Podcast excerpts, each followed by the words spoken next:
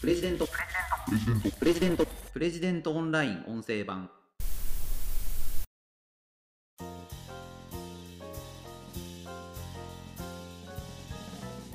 1対1の面接で「よろしくお願いします」という言葉から始めない方がいい。という記事です。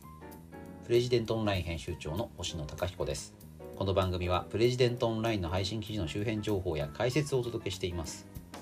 今回紹介する記事はダメな上司ほど最初に使ってしまう部下との1対1で避けた方がいいある言葉という記事です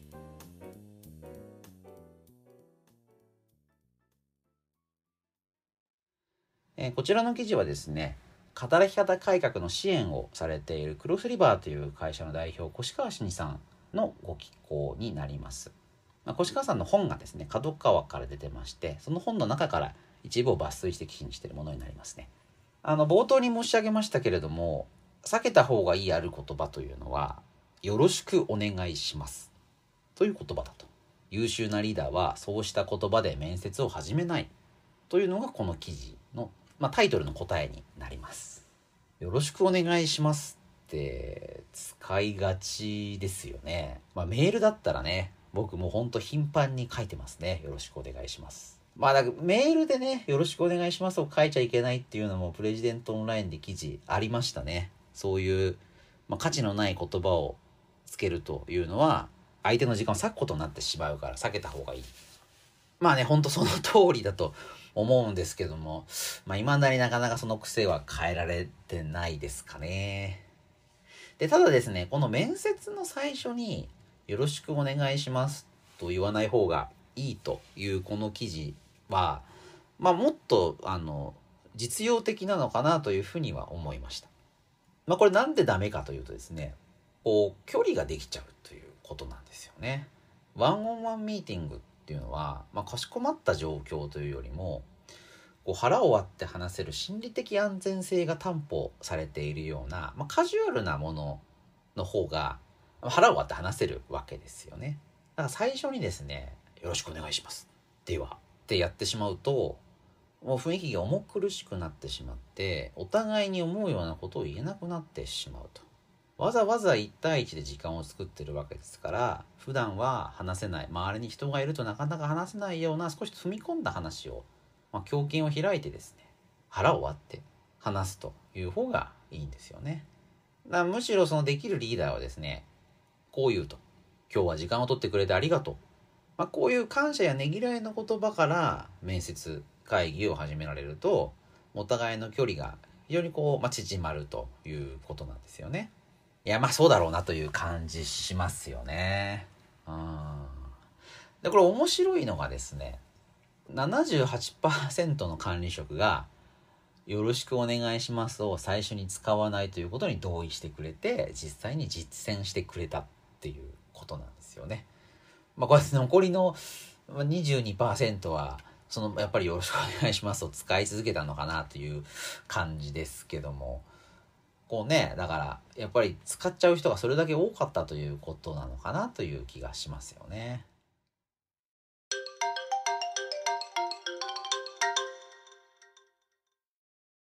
であと、オンライン会議のことっていうのも、この記事の中で取り上げられていて、これも結構面白いので、ちょっとご紹介させてください。カメラの距離。まあ、カメラに対して遠くに座るか近くに座るかというのを相手によって変えた方がいいっていうことなんですよね。これ相手のとの関係性が深ければ少しカメラから離れて威圧感を与えないようにすると。で逆に初めて話す相手に対してはやや近づいて、まあ、大きくうなずきながらジェスチャーなんかを取りながら相手の心理的安全性を確保すると、まあ、それがいいんだっていうことなんですよ。人間関係が浅ければカメラの少し近くに座って。人間関係が近い人であればむしろ逆に遠くに座る。でこれがですねあのいいミーティングにつながるっていう話なんですよ。リアルの会議だと、まあ、距離が近いっていうか実際に距離を近づけたり遠ざけたりってなんか変な感じすると思うんですよねいつも同じ場所にだいたい会議室だったら同じところに座ってると思うのでただオンライン会議であればそのカメラの画角を利用して遠くに座ったり近くに座ったりっていうことができる。で人間関係が浅い人の場合はあのもっと君のことが知りたいんだっていうようなところを、まあ、印象づけるってこともありますかね少し近くに座る。でもうすでに関係が出来上がってる人であればこうグイグイ来るってんじゃないんだから少し遠くに座って、まあ、落ち着いた感じにすると。まあ、こういうちょっとした工夫がですね、まあ、効果が発揮するということなんですよね。うん面白いですよね。あとですねあのあれこれそれっていう言葉を使ってはいけないっていうようなこともこのクロスリバーの分析で分かったっていう話もこの記事であります。まあ、2万1000人のチャットやオンライン会議の発言投稿履歴を分析した結果ということなんですけれども優秀な社員ほどあれこれそれっていう指示代名詞を使わないそうなんですね。まあそうでしょうね。だよりこう具体的な言葉で指示を何をしてくれこれをやってくれっていうのが言えていると。で他方であの優秀なリーダーは「どんどん」とか「本当に」っていう形容詞やその、まあ、擬音語擬態語みたいなことを結構使うということなんですよね。本当にありがとうどんどん進めてっていうような言葉を使う人は優秀リーダーに多いんだと。まあ、ここら辺もなんかだから面白いですよね。あれこれそれっていうような指示が曖昧な人はダメなんだけれどもあのどんどんやってくれとか本当にいいねというようなこうニュアンスを強くするような言葉っていうのはむしろ効果がある。うーん。まあなんか分かるような感じもしますよね。ある種その上司部下の距離感というのの作り方が表現されてるのかなという気もします。上司部下の距離感が近ければどんどんやってねとか本当にいいよっていうような話し方ができると思うんですけどもあの格式ばった関係だとですねありがとうございます。進めてください。まあそういうやっぱ冷たい書き方になってしまいがちですよね。でリアルの会話と違ってチャットだとこうやって履歴が残りますからこういう定量的な分析というのができるということです。あの越川さんの分析他にもうちのサイトでいろいろ取り上げてるんですけどどれもあの面白いというかあのエビデンスがある分析結果なので結構面白いんですよね。ぜひ他の記事もご覧いただければと思います。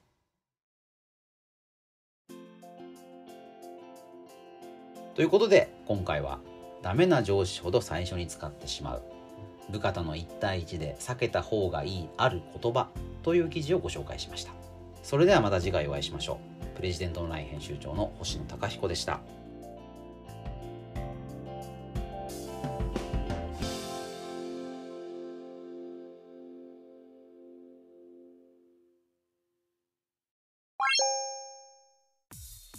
日経新聞長官の厳選ニュースを毎朝コンパクトに聞ける「聞く日経」仕事や生活のハック術を編集部が語り下ろす。ライフハッカー日本版タイニーハックエクスプレス。イノベーションを生み出すヒントが見つかる。浜松町イノベーションカルチャーカフェ。